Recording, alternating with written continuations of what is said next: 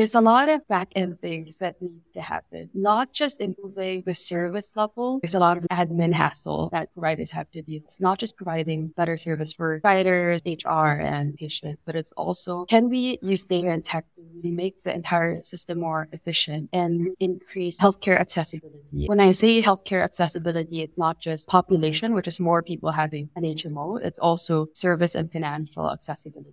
Meaning, can we cover things like medicine, which is the number one out-of-pocket cost we discovered, but it's oddly not covered in a basic H M O plan? Or mental health, it's such an important issue, especially after the pandemic, but you also don't get it in your typical H M O plan. And the third pillar is financial coverage. Liability is capped, the coverage is capped for health risk financing in the Philippines. Can you increase that cap so that when you get sick, you are truly covered and not just get a small subsidy out of it? That entails a kind of system overhaul to make the entire system more efficient and increase coverage and accessibility. Welcome to Brave.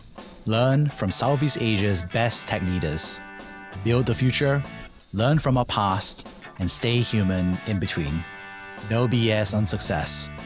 I'm Jeremy Au, venture capitalist, Sierra founder, Harvard M B A, science fiction nerd, and dad of two daughters.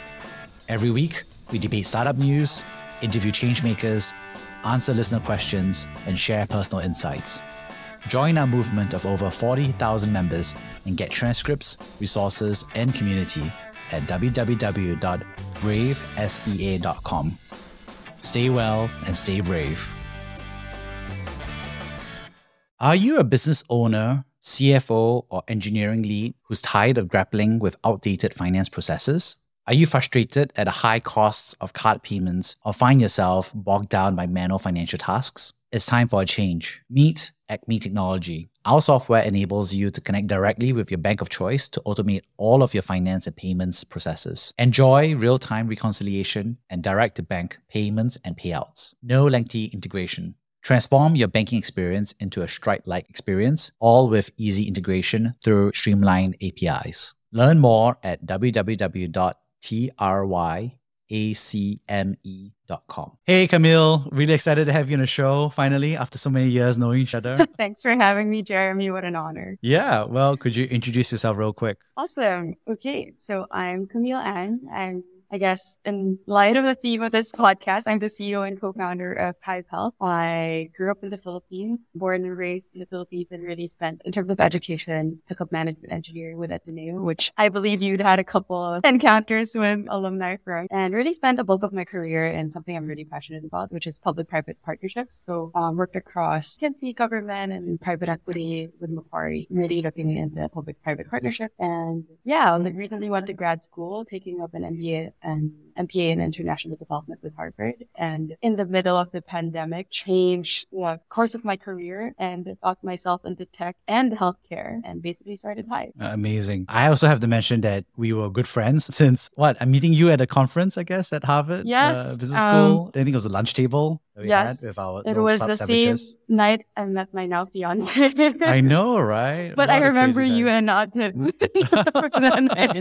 Okay, John will kill me. He's like, he's going to kill you. Well, Jonathan was the previous guest on the podcast as well, Jonathan Ng, so you can check out his podcast here. But also, I want to say, Camille, again, thank you so much for saving my two cats during the pandemic. I was going to say that. Man, you can lay Jeremy, uh, I will tell them one day how you left them in New York.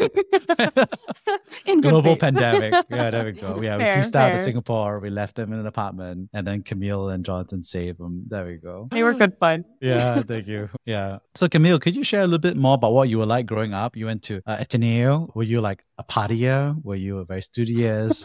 Were you introverted? Were you extroverted? I guess I would classify myself as very extroverted during that time, much more than I am right now. Yeah, I grew up in the Philippines, but came from very similar to kind of the Chinese diaspora in Southeast Asia.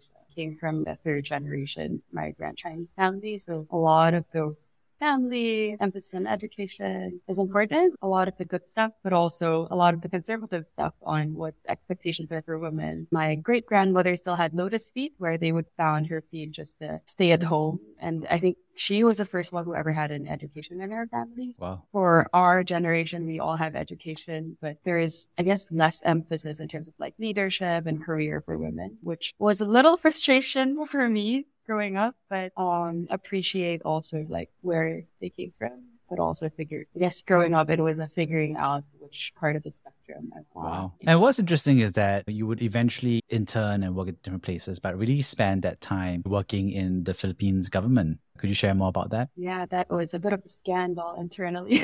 So I grew up in a private Chinese basically high school in the Philippines, and it was only in college where I kind of see a broader view of the Philippines and got to see parts of the Philippines and the pain points and poverty around in a deeper level. And Ateneo is a Jesuit school, and social justice is a big theme, and really wanted to that, wanted to explore that. When I graduated, it was the Aquino administration, and suddenly for the first time in my life, I saw a lot of like smart people from abroad, C E Os of companies joining at a ninety percent pay cut to really drive change. And at that time, the Undersecretary for Transportation invited me to join. And I was like, okay, I'll do this for two months just to see the pain points. When I'm fifty years old, I'll go back to government when I've already learned the things in the private sector. But after two months, I was like, hey, actually things are like happening fast. And the first project they gave me was the Mactan-Cebu airport, second largest airport in the Philippines. And they wanted to do a public-private partnership out of it. We were negotiating with actually like Changi was part of it and like different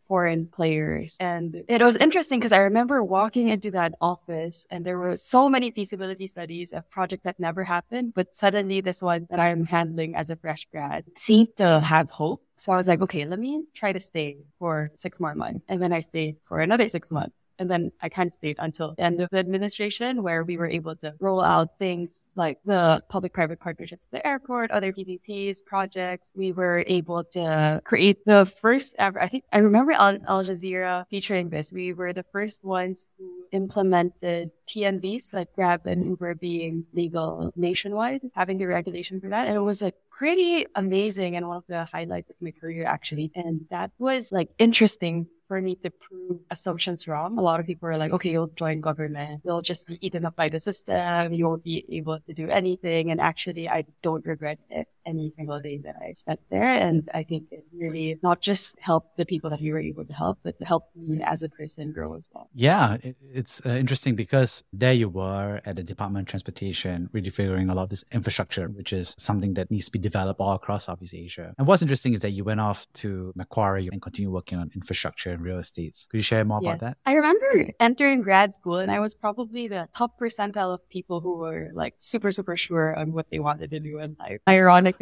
didn't do what I want. I set out to do. And I think, so my family's into real estate and I really admire my dad for building townships and whatnot, and thought that affordable housing and infrastructure is an interesting space to be at, learning about public-private partnerships. My plan was really to work with local governments to build public-private partnerships like bridges, townships, and whatnot from the private sector. And I thought infrastructure was really key because it's the multiplier effect. And growing up in the Philippines, I would see people who go to work for fifteen minutes and people who would go to work three hours, sometimes four hours, and not even have proper transportation. And I feel like transport and infrastructure was like big metaphor for inequality in the country, and that was like an interesting problem solved. So that's why infrastructure was kind of my life hypothesis at that time. Yeah. And it was interesting because now you're done the public side and now you're also doing the private side. What would you say was like the difference from your perspective? Oh, interesting question. Yeah, I think from the public side, with proper political support, there's so much that you can do. One lever, you can hover everyone about around you and really make crazy changes, but it takes time. Like you have to speak to like multiple stakeholders, and it's also possible. Like I've met a lot of people working on like a project for twelve years, ten years, and it may not happen. But actually, if it happens, it's monumental. But from the private sector, it's much faster in terms of what the impact that you can do, because you can trigger change and scope out the impact that you want to make. But in terms of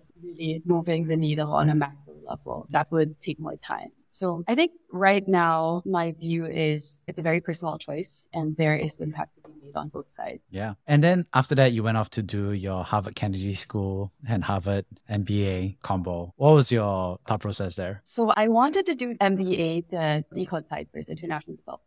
Yeah, I wanted to understand the why of like, I took up management engineering, didn't have any clue on economics. And my hypothesis was like infrastructure would move the needle in terms of poverty reduction. I was like, okay, if I'm going to do real estate, it has to be affordable housing. So if I'm going to do anything in finance, it should be microfinance, kind of like the French social enterprise types. I was part of Gawad, which was a social enterprise initiative. So that was kind of my thesis, but I wanted to understand, okay, from a macro level, what really moves the needle in terms of poverty reduction? So that's why I wanted to do the F P I D program. I didn't know it was like super technical and most people had like master's and econ. I almost died going through that. Thank you to all my classmates who helped me do all the coding and calculations. But I also wanted to do the M B A program because beyond like the theory, I wanted to know the how. Like, how can I take this understanding of what moves the needle and really take it into my own hands and try to implement something that's meaningful for intractable problems in developing countries? Specifically, hopefully, for the region that I'm from, which is Southeast Asia. And there, I guess that's why I did it. I can share what I learned after. Yeah, what did you learn? You, as... A lot. Um, yeah, the M P I D program was super interesting. I remember there was this one class, Lant Pritchett, who was the start of the program, came in and he showed this chart. He was like, the correlation of median income per capita and poverty reduction is ninety-nine point three percent. And only, I think, zero point three percent of poverty reduction was explained by non-growth items. What that means is actually what really moves the needle is when you think of Korea, for example, are all these big businesses like steel, shipbuilding, the industrial policy that really drives the jobs and the median income per capita of people. But it's funny because in government and all these like non-profit kind of sector, sometimes the private sector is dashed. We're like, oh, all these big businesses are evil, but actually they're doing like a big role in society.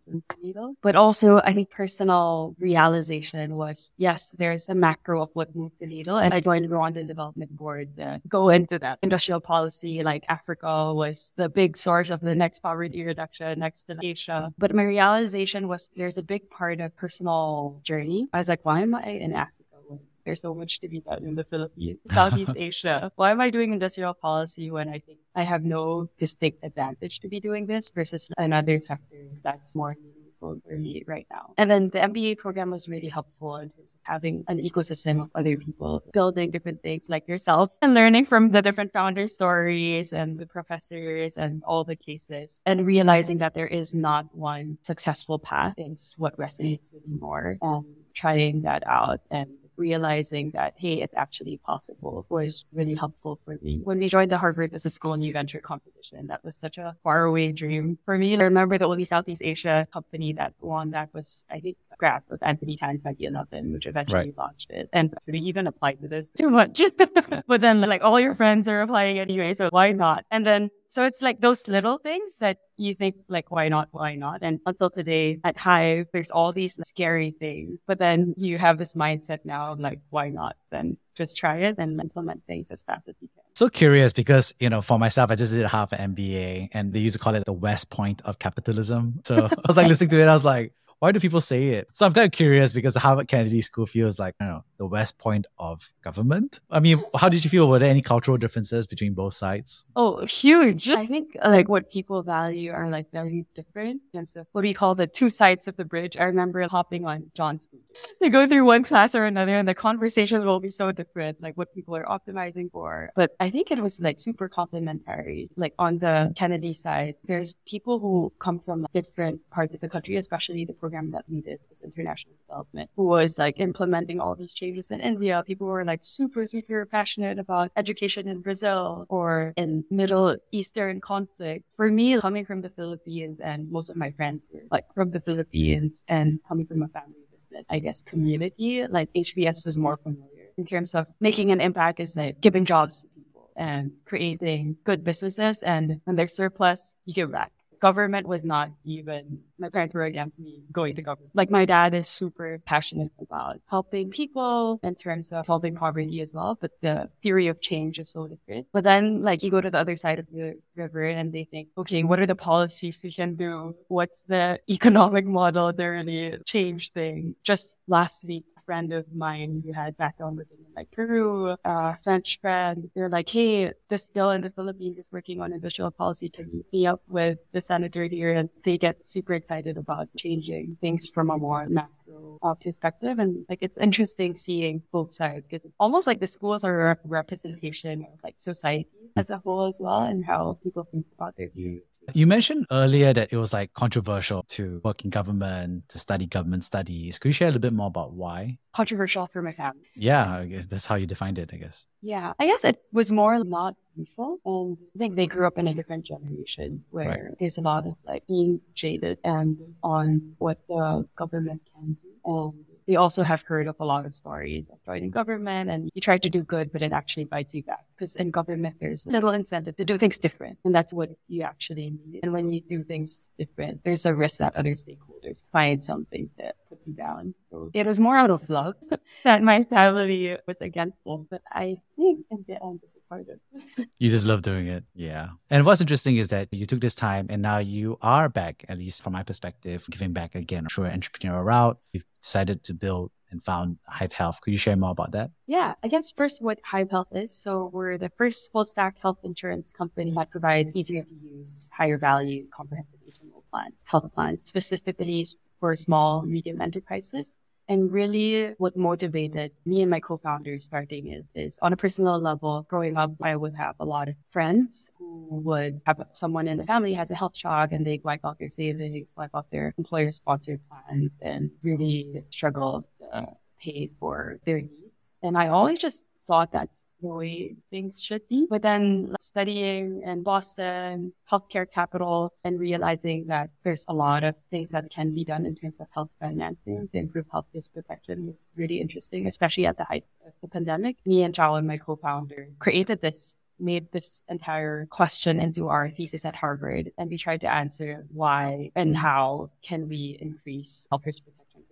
What we discovered is more than one point five million Filipinos go into poverty every year because of health shocks. And beyond the social health insurance, only less than ten percent of the population have what they call H M Os, mostly large corporations. And the reason is a lot of these H M Os are built on legacy manual systems. So it's very expensive for them to reach all these small, medium enterprises. And what that means for S M Es is they get poor service and they get really expensive plans just because their number of employees are really small. So we thought, hey, that's where the pain is most felt. And when we started to think about it, it was in the middle of COVID where there was increased digitization and there was an increase in demand and greater quality care. So friends of mine who own businesses that would never provide a health plan before would be like, oh, I would lose an employee because they don't have a health or my health plan is actually not up to their standards. So then because of this greater awareness and digitization and greater demand for quality healthcare, we saw an opportunity to build a capital market-driven solution, that is a startup, to try to solve this macro problem that we looked at from uh, Kennedy School point of view and now are trying to implement from a more business perspective. Yeah, you're serving thousands of doctors across the country. I think it's interesting because it's something that people really struggle with, obviously. What do you think are some myths and misconceptions about healthcare in the Philippines? This is a misconception, I guess, of me also growing up. I always thought I had no concept of care coordination or primary care. In the Philippines, when someone has seven different kinds of symptoms, they go to seven different doctors. And right. my mom literally did this. She had a knee pain. She went to an oncologist because she had cancer. She went to a, she thought she had cancer. She went to a cardiologist. She went to our pediatrician. She went to our generalist doctor. She went to like, I think five or six doctors. And we see this in our previous patients before we instituted our new care model as well. They would go to all these doctors and these doctors don't have their full medical records. So what happens is not only do they spend a lot of money either out of pocket or their health plan utilization, they also don't get the right standard of care because their doctors don't see their full medical history. So they get inaccurately misdiagnosed and overall bad health outcomes. So what we're trying to do at Hive and what we build is beyond just making processes more efficient, like availing care instead of lining up in a hospital for four hours. It's much easier. We built an integrated, vertically integrated telehealth function with an E M R that we've built in-house as well so that our own doctors are able to see all your medical records from your annual physical exam to all your consults. So then they get a bigger, broader view of your medical history. And we kind of serve as a primary care function. So then your Hive doctor routes you to the right care and you're able to more efficiently use your health plan, more efficiently use your time, get a better standard of care for yourself and your loved one. Yeah. What's the interesting aspect is you're building a H M O. So most people don't know what a H M O is. It's something that I learned because I've always had a long interest in healthcare. But could you explain what a H M O means? But more specifically, people have always thought of H M Os in the context of the U S, right? So what does, what does that mean in the context of the Philippines? Okay, let me, in the context of the Philippines, because it's probably different elsewhere. So H M O and I guess healthcare, health financing in the Philippines is we do have social health insurance. It's provided by PhilHealth, but it only covers for inpatient care and the liability is capped. So let's say when you need cancer treatment, you only get say, eight percent of the cost of the care that you, of the actual treatment that you need. And everything about that is out of pocket, which is why supplemental health plans are important, at least for the time being. I'm not sure when PhilHealth will eventually be able to cover for everyone's needs. I mean, that's the ideal hope. So supplemental health plans are important, but as mentioned, it's only available to less than ten percent of the population. And what H M O means in the Philippines is before this whole industry was started by the company that we just recently acquired, health supplemental health plans were reimbursement-based. So you go to the hospital, you need a surgery, you pay it first, and then you go back to your employers, they pay you back. But that's a difficult model for the Philippines because a lot of people don't have like two hundred dollars, three hundred dollars to just pay upfront. For some people, that's their entire salary already for the entire month. So then a cashless system is important, which is what the H M O industry tried to do. So for us, we have sixty thousand doctors across the location, one thousand seven hundred clinics and hospitals. You can just go to those hospitals when you need it and you don't have to pay a single cent and you get the care that you need. Amazing. And what's interesting is how do you go about building H M O, right? Because you know, it's such an esoteric thing. Is it like in my head, it's like go to every doctor, get them to agree, or is it like go to the employers, you sign them up, or what's the, how did you go about doing that? It's a two-sided marketplace. So you, on the one hand, you have all your clients, but on the other hand, you have all these valuable doctors and providers that you need to convince to join you in the system. And if you look at the H M Os in the country, they weren't built over time. So uh, H A P I, which is an amazing company that we, uh, that we acquired, built it across four decades. And it took a lot of time for them to build that. So initially, we partnered with them to really test out the tech platform, entry platform that we've done. But what we realized is, yes, we're getting all these customers and organic referrals, and they're really happy with the way that we change care available. But to really move the needle in terms of health outcomes, incentives of doctors and providers to give the best care possible, we need to be able to control the quality levers and have a direct relationship with all these providers. And that's why we decided to acquire the company. So now we are able to combine the tech and data of Hive and the thirty-seven years of institutional knowledge, data, provider network that H B I has to really elevate the patient experience even further from where we are today. And on that note, as you think about this, what is the growth approach? Is it like two-sided marketplace, get more customers on one side, get more providers on the other side, and just keep going? Is that the approach? Yes, in, in a sense. But there's a lot of like, back-end things that need to happen. So there's not just improving the service level, both for providers. There's a lot of like admin hassle that providers have to deal with today. It's not just providing better service for providers and H R and patients, but it's also, can we use data and tech to really make the entire system more efficient and really increase healthcare accessibility? And when I say healthcare accessibility, it's not just population, which is more people having an H M O. It's also service and financial accessibility. Meaning, can we service, can we cover things like medicine, which is the number one out-of-pocket cost we discovered through our thesis, but it's oddly not covered in a basic H M O plan that you get. Or mental health, it's such an important issue, especially after the pandemic, but you also don't get it in your typical H M O plan. And the third pillar is financial coverage. So liability is capped, the coverage is capped for health risk financing in the Philippines. Can you increase that cap so that when you get sick, you are truly covered and not just get a small subsidy out of it? And that entails a kind of system overhaul to make the entire system more efficient and increase coverage and accessibility for people. Yeah. On that note, could you share about a time that you personally have been brave? I guess entering healthcare was a scary feat altogether. As I mentioned earlier, infrastructure was my comfort zone and brand real estate was my comfort zone. And that was my hypothesis. And I remember going to grad school and I told myself, I'll do a seventy thirty approach. Like seventy percent is I'll go to conferences, attend classes, meet people in the space that my hypothesis is at. But I'll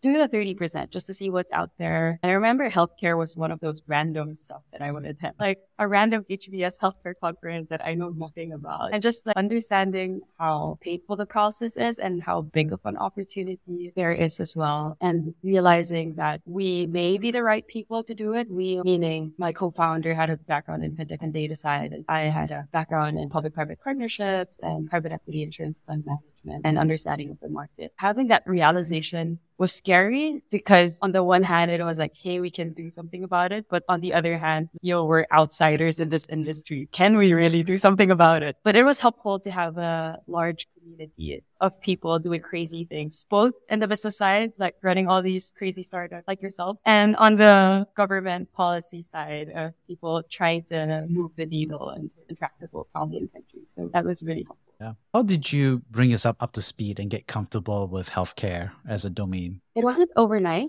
I think people who were close to healthcare, like John, my fiance, was a doctor before and his healthcare was really helpful. So I think having a deeper understanding of the problem through different people, our thesis, and speaking to our various stakeholders was a good start. The second pillar that really helped us was being a school was helpful because mm. it was a low-risk way to iterate on our ideas, join all these competitions. But the real conviction that really made us dive was all the customer feedback that people value this thing. We're not just like providing a vitamin, we're providing like a painkiller to something that people have been clamoring for a long time. And we haven't launched until this week, actually. We never went public, but most of our um, accounts have, have been through organic referrals of H R business owners that really love our product and would share it with other people. And that's really encouraging and what keeps us going. So I think two interesting stories is one, yeah,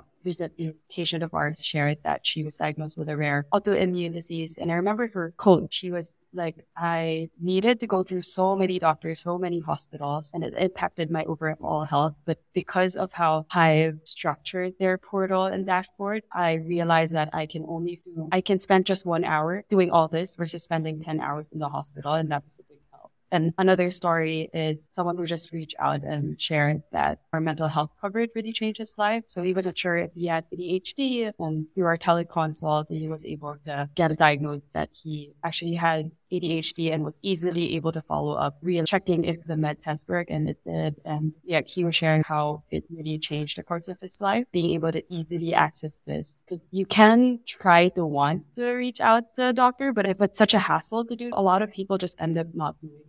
And you spend ten years of your life not being diagnosed and not knowing, living a life that's less optimal. On that note, thank you so much for sharing. I'd love to summarize the three big takeaways I got from this conversation. Uh, first of all, thank you so much for sharing about what you were like as a student, extroverted, also with a heart for public service. It was really fascinating to hear your decision that was controversial at that point of time to work in the government, in the Department of Transportation. I also get a good sense of what public and private partnerships are, especially in the context of infrastructure and real assets. So really interesting to see that journey. Uh, secondly, thank you so much for sharing about what inspired you to work on Hive Health, about your desire to improve health infrastructure and availability and access for so many uh, Filipinos. Uh, so really interesting to hear, not just about how you saw the problem, but also how you started to grow both sides of the market. Also about your acquisition of the Health Plan Philippines as well as part of your expansion. So really fascinating there. Lastly, thank you so much for sharing about your own uh, personal journey, right? I really enjoyed hearing about some of the tough moments in terms of learning about healthcare. Also having the opportunity to learn from both the Harvard M B A program as well as the Harvard Kennedy School program and be surrounded by such great folks about thinking about the future and changing lives. On that note, thank you so much, Camille, for sharing. Thanks so much, Jeremy, for having me. Thank you for listening to Brave. If you enjoyed this episode, please share the podcast with your friends and colleagues. We would also appreciate you leaving a rating or review. Head over to w w w dot brave sea dot com for member content, resources, and community. Stay well and stay brave.